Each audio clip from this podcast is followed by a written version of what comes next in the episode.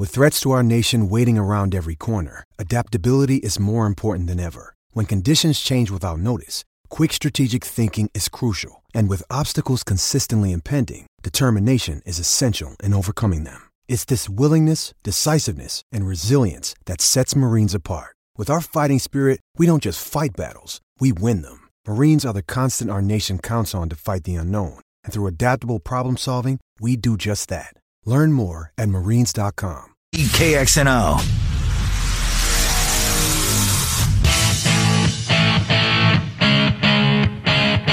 Ken Miller, Trent Condon. They are Miller and Condon on Des Moines Sports Station, 1460 KXNO. All right, good morning, everybody, and welcome to a Friday on Miller and Condon. Trent Condon, Ken Miller with you for the next couple of hours as we talk sports with you on a busy football Friday. A lot of ground to cover on the BMW of Des Moines guest list coming up on the program uh, here today. Uh, Friday, always packed on Friday. This one being absolutely no different. First up is going to be Tom Kakert, HawkeyeReport.com. Hawks a 23, 23 and a half point favorite over Conference USA's Middle Tennessee State. Uh, Tom Kakert will preview that, and we'll talk some Hawks with Tom at, 8, at uh, 1025. Dylan Montz from the Ames Tribune uh, slides on in here at 1045 in the 11 o'clock hour. We are going to talk Chiefs. We are going to talk Vikings and Bears. Uh, Bama Bob will be with us. Trent Bama and I will go around some of the marquee games in college football. We'll give you, the audience, an opportunity to win some bar- barbecue from Claxons about 1145. And then for what they were worth, and certainly last week they weren't worth a dime, uh, our picks coming up at 1150. But for the first time this year, I believe you get the T box, right? I do. Bad, bad, Yes. bad, bad. Uh, let's do this before we get on to sports. And this isn't a victory lap by any means take no joy out of this, but the, the register, um, because it was a, such a talker, and we talked about it on our show, and that's why I want to bring it up here uh, today. Uh, Aaron Calvin is not the scapegoat in this. He um, he should have never been hired in the first place if the register would have done their job, and that's the bottom line. I mean, it's embarrassing their HR department uh, how they let that slide through. But uh, for the tweets that, and, and here's the other thing: this, he's not a young kid. He's not a young kid. Let's let's take that right off the table. Um, these first tweets are when he's 22, 22, 23, 24 years old. I think he's about 29 or 30 right now. Yeah. The, you know, blank the NYPD cops or whatever it was, blank the, if that was just a standalone, yeah, okay, not the, It's a line from a rap look. song. Right. Okay. Not the best look, but um, it's more than that. It's a body of work. As a journalist, and that's what he is. He can't have that. He had to. He had to lose his gig, and that's why I was willing to say so as soon as the story broke. For the most part, as soon as we had our first chance mm-hmm. on Wednesday to discuss it, and said the same yesterday. I, I didn't want. I don't want a pound of flesh. It was the right thing to do. It was the right thing to do. The register again. That's how this got by them in the first place. Is just an egregious, embarrassing human resources blunder, and it was a blunder. And I've, I mean, Trent, I've seen some. Well, you know, is it really his fault that they hired him in the first place? Should he lose his job because they didn't find these out? Of course he should. Yeah. I mean, if you own a, if you own a convenience store in your name, you own Condon Condon Convenience, and for some reason the, the the cashier you hired, you didn't look into his background, and when you did, you found out, you know, months later that he. He, he uh, when he was working the till, he dipped into the till at Casey's and come and go. You're gonna lose. He's gonna lose his gig. Sure. Yes. I mean, he's a pharmaceutical salesman, and he's got a problem with with drugs.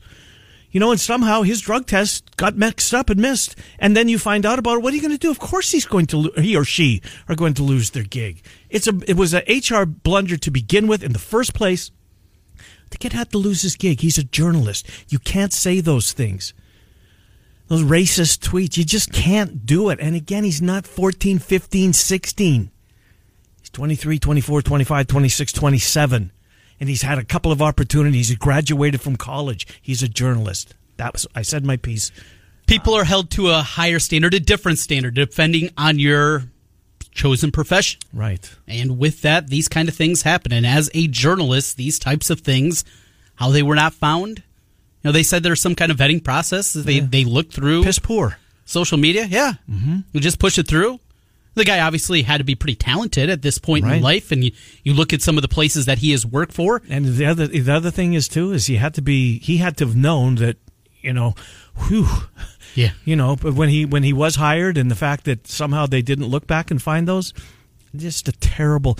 And the reason it took as long as it did, as we speculated on Monday, corporate gets involved. Mm-hmm. Corporate lawyers get involved. This is Gannett Corporate. This is a national story that took place in our backyard that blew up and went national. He didn't lose his job because he was told to go back and for find and report those tweets or however they came to be. He didn't lose his job because of that. He lost his job for the stuff that he said as a a grown man, as an adult in your twenties. Good news is that we will get to see Carson King out on the field tomorrow. It's great story, Trent. And Yep. you know what? If anything, this has even elevated, I believe, him in people's eyes. Yes. If he was an eight out of 10, you know, as far as we saw him before, and that's pretty high because Yeah. no one has a consensus opinion. He's even elevated. I don't know what he's going to do in his life. You know, sadly, Mm-hmm. The law enforcement community is going to lose, I think, a pretty good prospect because that's what he wanted to do. Oh, really? You can't, I don't think he can do that now. There's so much more out there for him to do. Yeah, He wanted to his dad was a uh, an Altoona and, and maybe still is an Altoona police officer. He wanted to follow his dad. I get that. I did. Uh, I wanted to. Um, but there's so much more for him. He can do so much more. I think, and I don't know what it's going to be. And I look forward to you know watching. Uh, Carson King, where his next steps may be, because he's taken the right steps. Trent, he has Yes. not missed a single beat. He's handled this better than I can ever recall anybody handling it. Because when somebody gets caught doing something, the apology is never accepted. No. Well, speaking of apologies, the Des Moines Register's second apology was never an apology. From from last night. From mean? last night. Yeah, you know, here's what It was it's- it was excuses again. the- it was. They they tried to explain their way out of it. Um, I don't like that. I just don't. I, I when you make a mistake, own up to it. That's what mm-hmm. Carson King did. And what look was at what was their mistake? Going making that part of the story to begin with. pace, passing blame, not taking it head on, and really they never apologized. It just apologized. We screwed this up. Make it very simple. We screwed this up. Don't blame the reporter. Don't blame the editorial staff. Don't blame society as a whole. None of that. The Des Moines Register screwed this up. We took a great story and we we made it worse mm-hmm. than it needed to be. We screwed this up and we apologize. One one little one little pushback, and I, I don't disagree with your premise. I wonder, and and we can't find out any clarity on this. Did Busch Beer know this? Did did Anheuser Busch know this before anybody else? Were Did Anheuser one? did An was Anheuser Busch going to sever ties with Carson King? And or did they find out? I, I doubt they found out at the exact same time. But did the register find out, or did Carson King find out that the Anheuser Busch was about to sever ties? Mm-hmm. I, I don't know. I cannot find a timeline on that. And if if, if Anheuser Busch knew before they and didn't learn from the register, and we're going to cut go forward that night with it, then I could see why the register would go forward. At least put it out there. Um, but I so I don't know the answer. Because the register said, said in that statement last night that they were not the ones that notified Anheuser-Busch Correct. about the tweets. And, and Carson King was And a lot of notified. people are struggling to to believe that. that's true. I get it. because Um, the timeline it's difficult to wrap your mind around. Maybe it's as simple as that that Anheuser-Busch themselves did exactly what the reporter for the register did and combed through his old social media and found it themselves.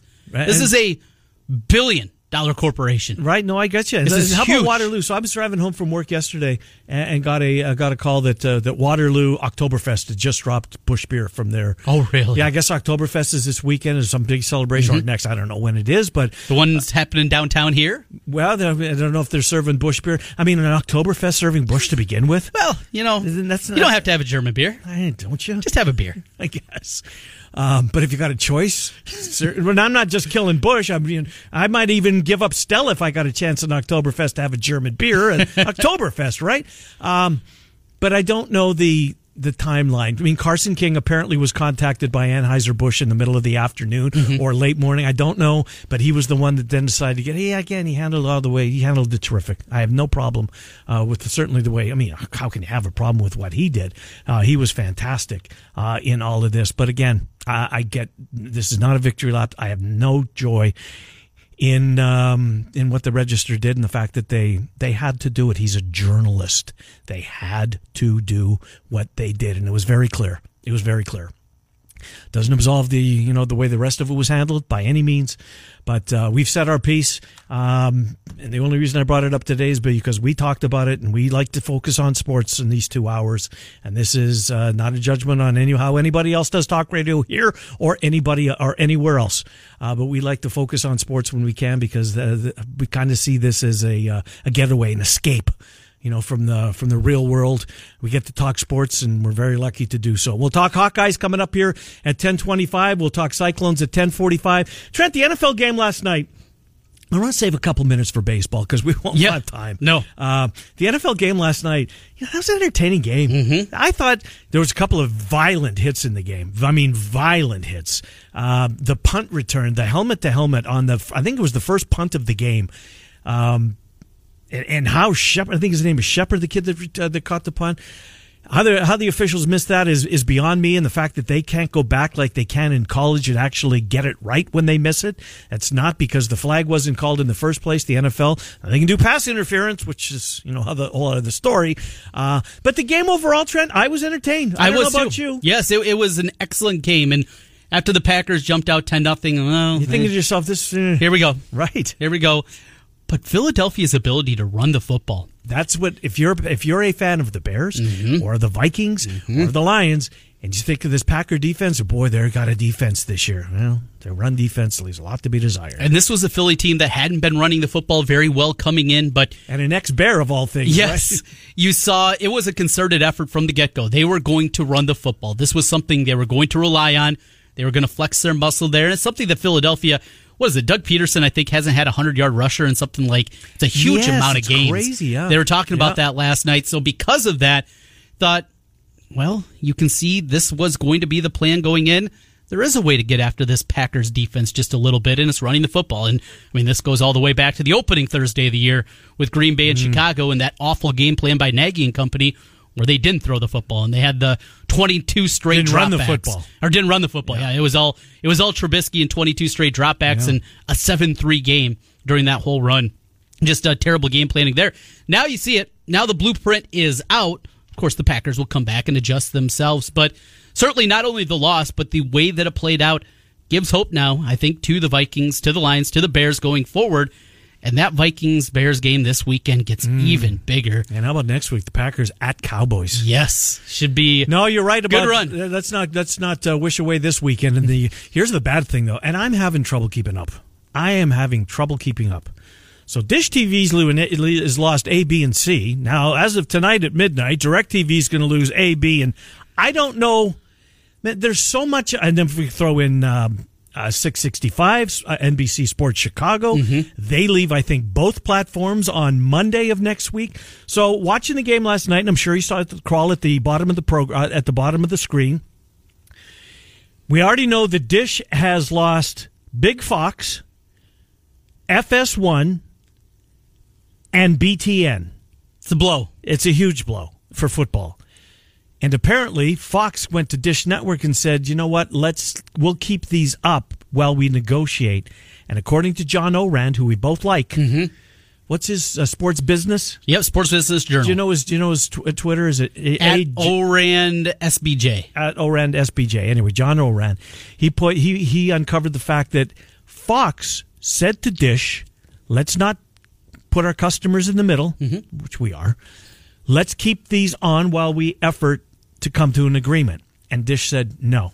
They're gone, and now they're gone. So, if you're a Dish uh, subscriber, you're probably already aware, but you you're going to lose a lot of football programming this weekend. Now to Directv. I'm pretty sure, again, I wish there was a place I could go to have it all in one place. I think tonight at midnight, we, DirecTV subscribers, are about to bid adieu to KDSM. So we won't get Vikings and Bears on Sunday. Oh. A week from Saturday, we will not get the Hawkeyes and the Wolverines if it lingers for a week. So prepare yourselves. It's not like you can cut the cord and go to Dish because Dish is with they've, they've got their own fight going on. I don't understand it.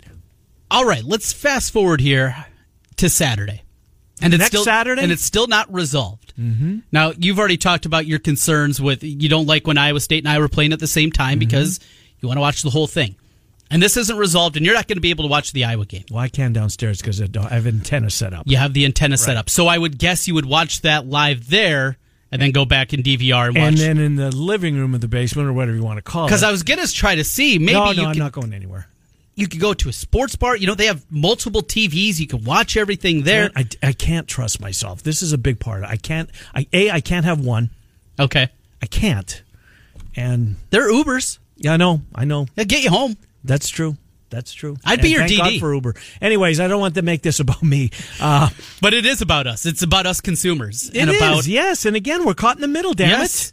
Uh, I'm going to uh, Sioux City this weekend. When I get home, I just want to get home, be able to watch the NFL, and it's not going to be there. No, it's not. Not going to be there to go through this. And we went through this with Game Day and ESPN. Yes, we did, and it kept and Ray Cole, who was terrific. Mm-hmm. Uh, Ray Cole, I don't remember his Twitter handle, but he was uh, Ray Cole. If I'm sure you've seen him on Twitter. Uh, all the guys in the in the building here um, follow, follow him and, and respect what he does and, and know what he does. He's the former.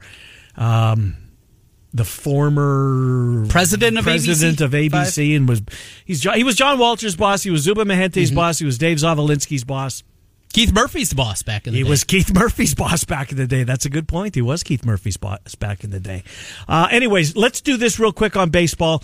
Uh, the, the, there's really only two, if you want to call the wild card race in the na- in the American League, mm-hmm. and I guess you have to. Yes. Cleveland is still alive, but They lost again last night to the did. White Sox. now if Tampa wins a game this mm-hmm. weekend, or if Cleveland loses a game this weekend, Tampa is your second wild card team. Cleveland has Washington this weekend. Good luck. Yes. Good luck. Meanwhile, in the National League Central, Tampa has the Blue Jays. Do they? Yeah, I won't see the. I won't see any. Um, so they should be fine. Yes. Is it in Blue Jayville or is it in Tampa? It's in Toronto. Yep. Okay. Um, what was I saying? The- oh yeah, the the. Cardinals. Yes. So in the in the NL, in the NLC Central, I mean, this is going to be really good potentially. But here's the thing: last night, I don't know if you saw this or not. Joe Maddon came out prior to the game last night. He's not playing his guys in St. Louis, and his quote was, and I'm paraphrasing: "There's a lot of things I don't give a bleep about, and this is one of them." Oh wow. He is not playing Rizzo or Bryant or Baez or Jon Lester's not pitching. Mm-hmm. At least that was the plan. He's going to play. Did you see his lineup last night? Heather had a great tweet last night. Ba- basically, she, her tweet somewhere along the lines of, "I feel like I've seen this lineup all summer long at Principal Park, with the exception of Jose Quintana," and she was right on the money. That's exactly what he trotted out last night. Jose Quintana finished his uh, season Yeah, thank God. the second worst of qualified pitchers ERA in the National League. Did he really? And they gave up two studs Yes. to get him. Studs. Uh, didn't work out. No. So Maddon doesn't give a damn that the Brewers are one game One game back. and he's going to play. You know, he's going to play whoever he feels like playing.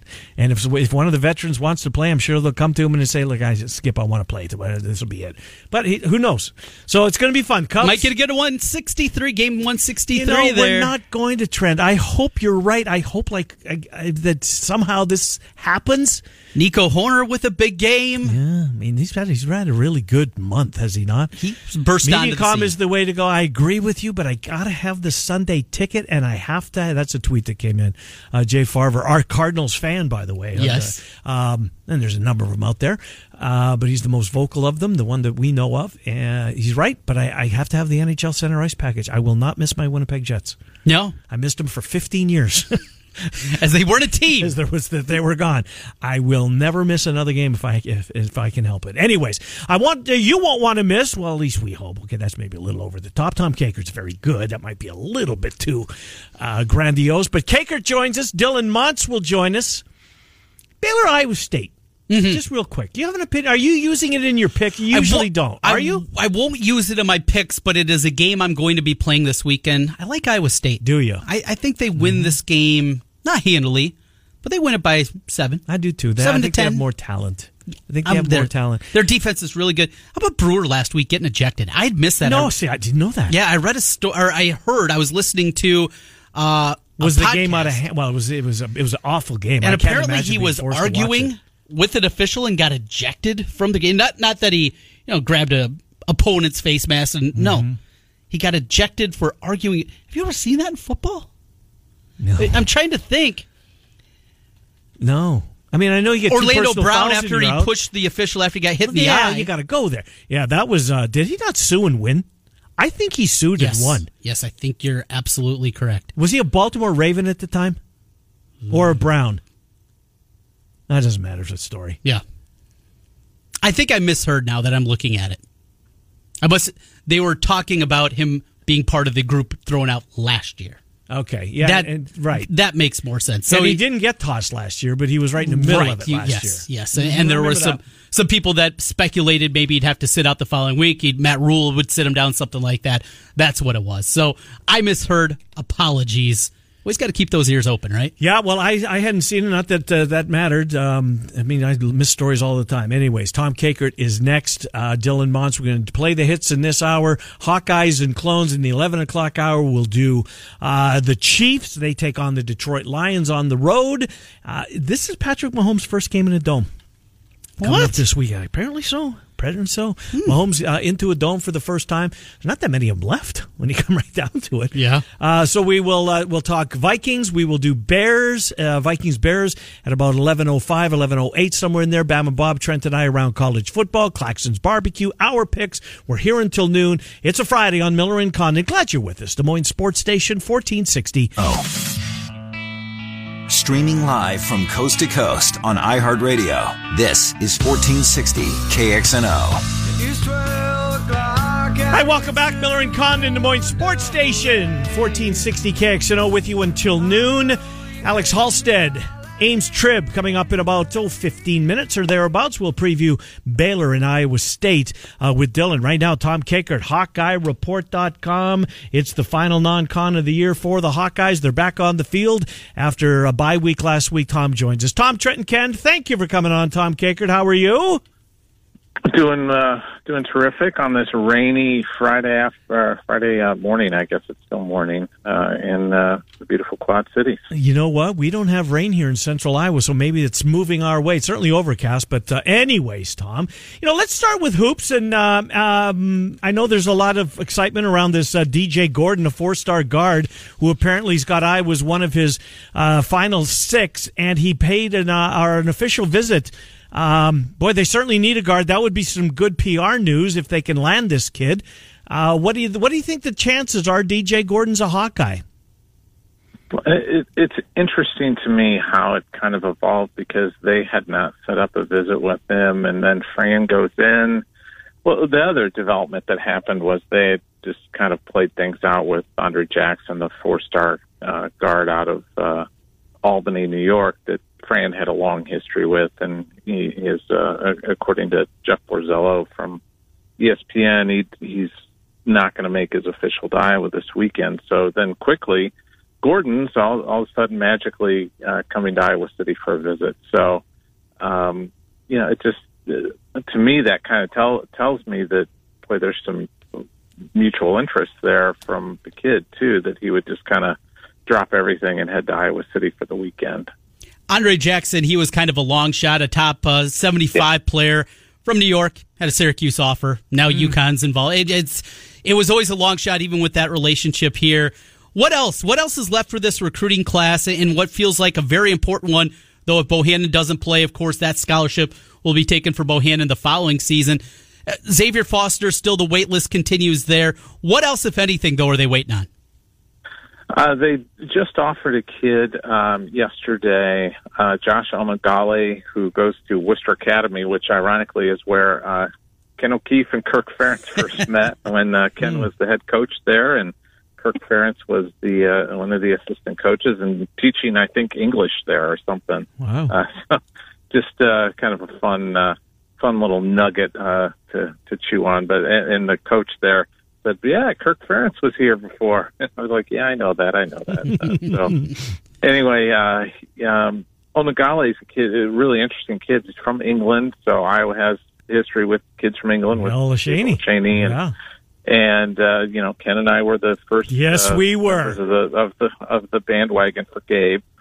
Uh, so yeah, he's a big kid. Uh, saw him in a tournament they played in in Manchester, England, in December of '16. He Wow. was 15 years old, and big lefty who could shoot it, and you know, big body.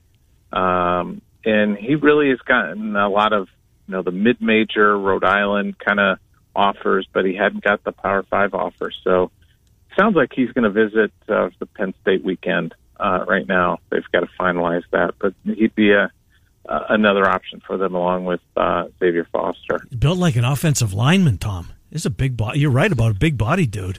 Six, uh, yeah, six nine ish, and uh, you know two sixty five is big body. So he's got a real soft touch around the rim, Mm-hmm. left hander. Um, so uh, you know, interesting prospect. Polasek gets a hold of him. Doyle gets a hold of him. Anyways, There you go. yeah. Uh, Tom, let's uh, back before we go forward. Uh, Michigan, Wisconsin last week. Of course, both on the Hawks schedule. What did you learn? Uh, last week, just watching, Yes. just watching uh, football. I, I I think I learned that Wisconsin is legit. Yeah. Uh, I think I learned that Michigan is a soft team. Northwestern does not have an offense, and Right. Michigan State is schizophrenic. I think those are four of the things I learned. It's a really good. And, and this Big Ten as a whole, Ohio State, we'll see this weekend. They go on the road for Nebraska. Nebraska, we know, can score. The black shirts are that name only, more like brown shirts over there. But we'll see what they can do against Justin Fields and company. It's Middle Tennessee this week, a bounce back, but it's so weird. Bye week, you're supposed to get healthy. Feels like this team might be more injured than they were after the game against Iowa State. Yeah, Kyler Schott's now going to be out for a little bit with a you know leg thing. So um, yeah, they've gotten a little bit, but they've got some depth on the offensive line, and and they're certainly, I think, going to get Alaric Jackson back probably next week for the Michigan game. So I, I think they're you know going to be fine there, but the, the defensive backfields where they've got to get uh, get healthy and healthy soon, and I you know there was a lot of buzz because Kaevon Merriweather had. Um, you know, put up this Instagram post that he was back, uh, but he's apparently not back. Hankins hamstring thing, still, you know, those things are tricky, and I, I just wonder if they're just being extra cautious with some of these guys, just because they know they could trot out anybody and probably beat Right. Middle Tennessee this week. Right. So if the shooter's out, does that mean maybe more of Britt? Does, do we do we get? I know they're very high on him. Will we see more of him, or who slides into that right guard slot? Um, I would uh, Banwart? that they're probably yeah they're going to put Banwart in there. I, I would think first, and then they'll probably juggle things around. You might see you know uh, Kallenberger at left tackle again with uh, you know one of the Paulsens moving over to guard with Levi moving over to guard and Tristan moving back over to the right side, and I think that'll be kind of the the two main combos that they work with on Saturday. Scott Dochterman from The Athletic had a piece talking about the possibility Iowa, Illinois next year playing at the White Sox Stadium. Something eh, maybe would create a little bit more buzz. Certainly more buzz. You were in Champaign, Urbana last year. Not a whole lot of people belly their way through the turnstiles. a lot of a good number of Iowa fans do, but uh, yeah, I think last weekend was probably the best Illinois crowd Wow. I've seen in in a long, long time.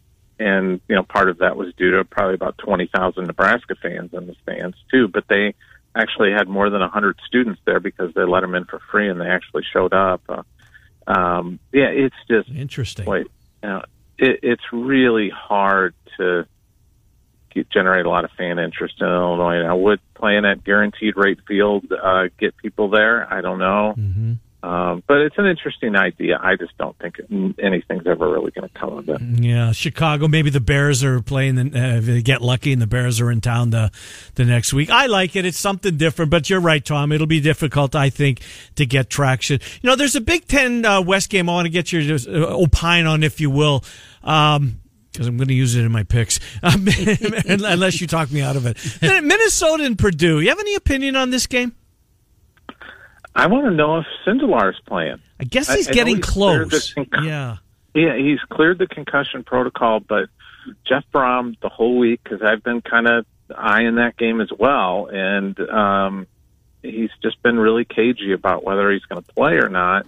I think that's the difference in the game. The thing that's really kind of stunning is Purdue's uh, run game is just non-existent, and it's never been really good, but it's just non-existent. And uh, you know they've lost uh, uh, the the middle linebacker's name escapes me right now. The mm-hmm. leading really tackler. Yep. Yeah, and they've lost him, and their defense is just kind of not as good. I, I don't think uh, Neal is there either, so they've just really kind of got gutted up the middle, and you wonder if. Uh, I, but I'm not in love with Minnesota either because I, I they could easily be 0 and 3 as opposed to 3 and 0 right now. Yeah, and that's kind of how I see it, Tom. But a lot of my Trent, uh, well, you know, they lose those games last year. Tap yep. the brakes a little bit. They're finding way to win. So I'm with you. Glass half empty on Minnesota, who I was my pick to win the West, and I'm going to look awful um, again. But you know, may, maybe Trent's right. Maybe that this team is better because they're finding a way to win the games that normally would have gone in the loss column. Buying that, Tom? Yeah, yeah, I you know you can you could say that you know maybe they've got a little uh, Iowa 2015 magic where they yeah. just kind of win games that just you know inexplicably they figure out a way to win. This might be one of those years for the Goph. Tom, last thing for you. This has been uh, certainly one of the more memorable bye weeks that uh, Iowa's gone through and what you've gone through. On the message board, you deal with a lot of different kind of people. A lot of people that get fired up at times. What's it been like for you this two weeks with what happened with the band, coupled with Carson King and that story in the Des Moines Register, and on and on and on? What's it been like over at Hawkeye Report? Well, it's been a zoo. It's just been crazy, and I'll be so glad when 11 a.m. tomorrow yeah. is here because then we can mm-hmm. all kind of. I think you know it's the combination of kind of hot button stories, but also there was nothing else to talk about. You know, it's just there was nothing to uh, get excited about or or get frustrated with. It was uh, uh, related to football, and so these two stories just took on a life of their own, and um, and then the volley back and forth between Pollard and Barta and mm-hmm. Harreld and and the band and just all that stuff going on, and then you know the the unfortunate stuff with Carson King. I mean, mm-hmm. it's just it's just it's taken over. It's taken on a life of its own, and um, you know, I I'm really happy that people are still kind of sticking with Carson, Absolutely. and and uh, that he's ended up raising a, a ton of money for the Children's Hospital, and I hope Saturday, at the end of the first quarter, somehow they get him down on the field to wave to the kids with with the, the players. I think that no would question. be really cool. I uh, couldn't agree with you more. Tom Kakert, Tom, uh, we will catch you, I'm guessing, en route to Ann Arbor next week, uh, but we look forward to that game. Not that we're wishing, well, kind of are, because Michigan I was going to be massive. Cannot wait. Tom, thank you. We'll talk to you next week. Appreciate it, Tom Kakert. Okay, thanks, guys. Yep, good to talk to you. Tom Kakert, HawkeyeReport.com. We'll take a time out. We'll come back. Dylan Montz will opine on Baylor, Iowa State. Ames Trib is where you can read Dylan and Travis and everybody else at that fine newspaper. We are here until noon. It's Miller and Condon, Des Moines Sports Station, 1460. Mirror, mirror on the wall, where will the fairest of them all be on September the 28th? At Children and Family of Iowa's Princess Party. Make your reservations now. Visit cfiowa.org backslash events for more information. Des Moines Sports Station, 1460 KXNO. Condon, Des Moines Sports Station, 1460 KXNO. Thank you to Tom Kakert, HawkeyeReport.com. Final segment here of the 10 o'clock hour. Coming up at 11, we're busy. We're going to talk Chiefs. We're going to talk Vikings and Bears. Uh, we will talk to Bama Bob. Trent Bama and I will go around college football, give away some barbecue, our picks, lots to jam in in the 11 o'clock hour. Let's take our time with Dylan Montz, Ames Tribune, amestrib.com. Uh, last year, this was a two touchdown score, 28 14. Don't remember much about the score, but we'll never forget what happened during the football game. Alex Hall, uh, Alex Halstead, Dylan Montz joins the program. Dylan, Trent, and Ken, thank you for coming on. How are you, Dylan Montz? Yeah, doing pretty well, guys. And uh, you're right. Last year's game was uh, uh, memorable for, for more reasons than, than just another win on the Cyclones match. Yeah, no doubt about it. Brock Purdy was so efficient in that game as he really was uh, throughout uh, well throughout most of the last year and, and so far this year. Uh, he's really taken his game up. And you know, I I got to applaud the coaching staff. They really were seemingly keeping him under wraps against UNI, and they gambled and got away with it in in the overtime sessions. But none aside, that, let's go back to last year. This. Baylor team. I thought this was a closer game than maybe the 14 points that uh, uh, differential from last. Did you get the same feeling that this was closer than 28-14 when you left uh, uh, Jack Trice Stadium last year? absolutely, it felt kind of like a slugfest, and not just because of the literal punches that were thrown. It felt like um, you know teams were kind of playing tug of war with one another. Um, and just uh, there weren't a ton of big plays that were able to be generated. Uh, I mean, we've seen even when Iowa State um, failed to score a, a ton of points against Northern Iowa and Iowa this this year. Um, he could still pick out a few big plays here or there. Last year, I don't remember any that were were massive, and it, it took a little bit to to get end up pulling away and and getting a couple touchdown lead. But um, that's kind of what Baylor has done under Matt Rhule. Is um, you know they the days of the Art Briles high-powered offense aren't aren't quite the same, but um, they really added the defense, and especially this year, um, transition into a three-three-five, they look a little bit different. So um, it, it is hard to kind of get out and, and run on them just because of how physical they are. Yeah, that physicality uh, component is something that is that really what both these teams are trying to be? Just be the most physical team in the Big Twelve. Yeah, I, I think so. Uh, certainly from an Iowa State perspective, um, that's what Matt Campbell plays into. He plays into the um, more low possession type of games, um, the field position game. Uh, I think he's talked about it too. There's sometimes when Iowa State is on the plus side of the field, he'd opt to punt rather than, um, you know, than, than try to go for it on, on fourth and medium, maybe just so he can trust the defense and and play that type of game. So, and then Baylor's uh, similar to, uh, like I mentioned, the three three five. It seems like has helped them um, so far this year, albeit uh, against uh, a few teams that are, um, you know, certainly not Power Five caliber, but um, yeah, I, I think they both kind of have adopted similar styles, and and that's what makes this game so interesting coming up. Uh, Dylan Montz Ames Tribune is our guest. Dylan, you wrote about him, uh, Jaquan Bailey.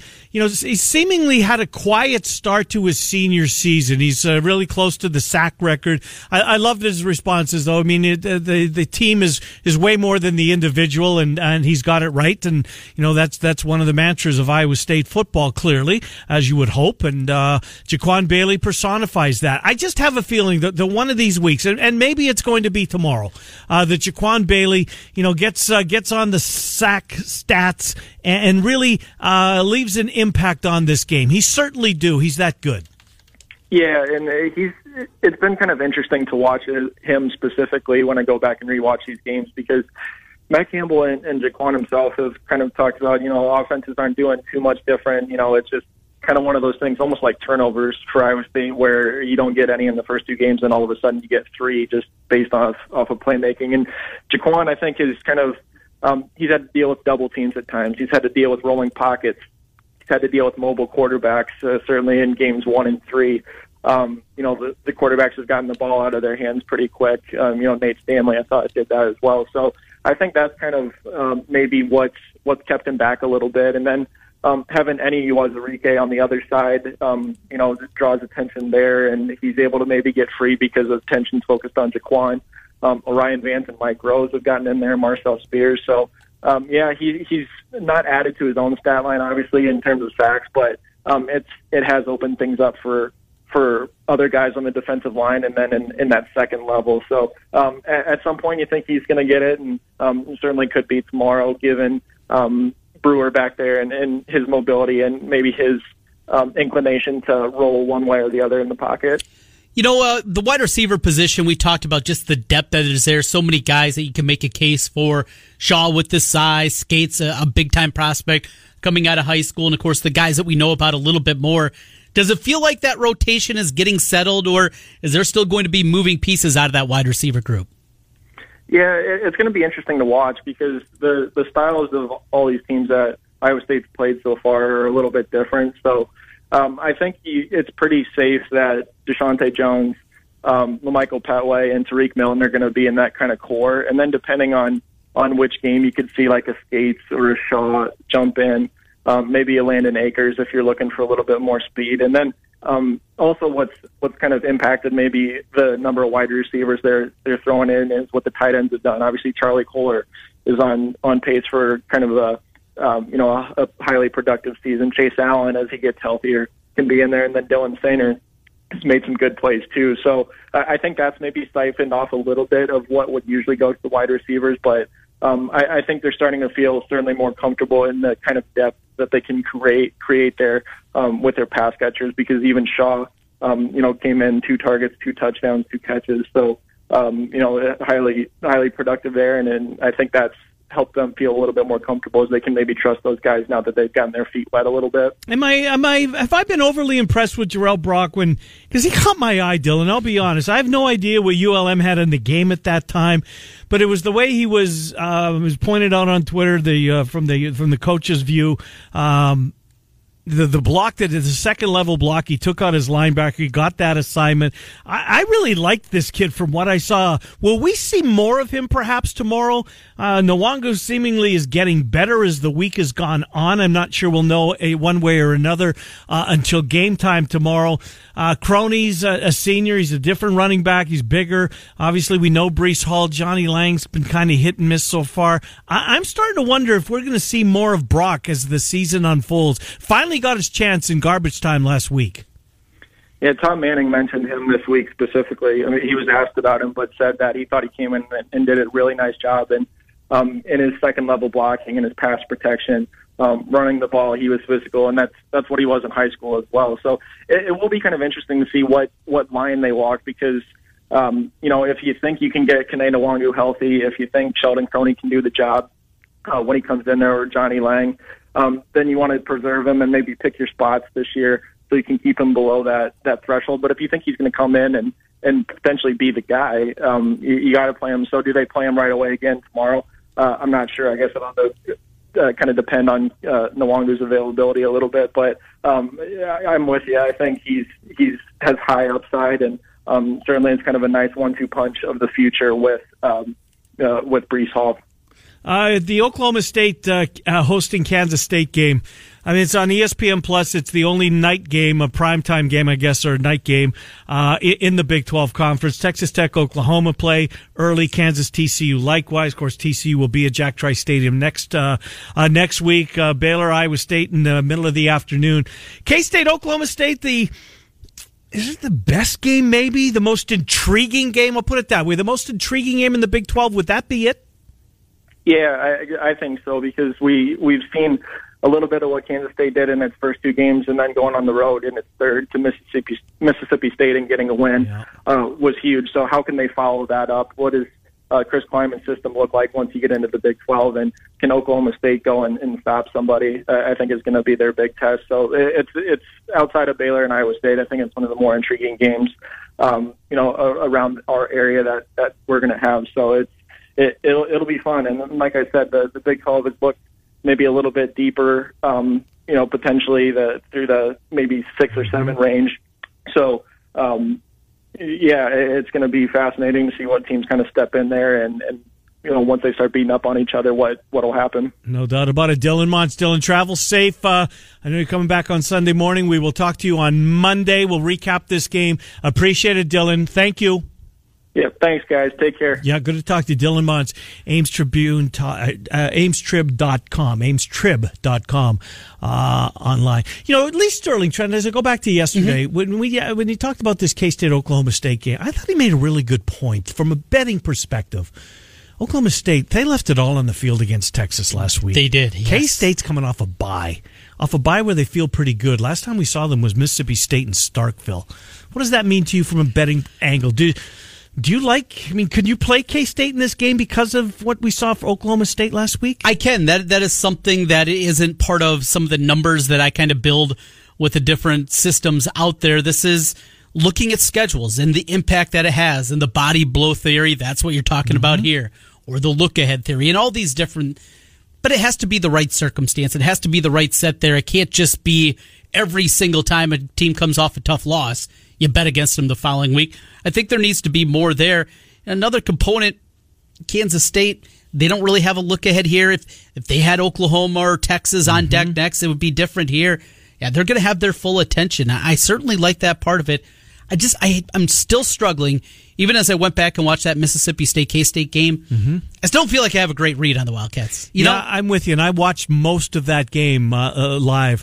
Um, here's the thing about that line: it opened seven and a half. Oklahoma State Yeah. seven and a half. It's down to four and a half points now. should we look at the public money maybe on this one? Why don't you? because that can sometimes build a little bit more of where the the I don't want to say sharps anymore because this is I get these numbers offshore. right, So who are the people that are still betting offshore. still betting offshore? People that live don't live in states that have legalized gambling. Well, most that- cases, that- that is very true. And though we are lucky here that we have it, that is not the case everywhere. So, all right, this is offshore numbers again, where the betting public is, both cash percentages and ticket percentages. So as I scroll my way through, 70% of the cash is on Okie State and 72% is of the tickets.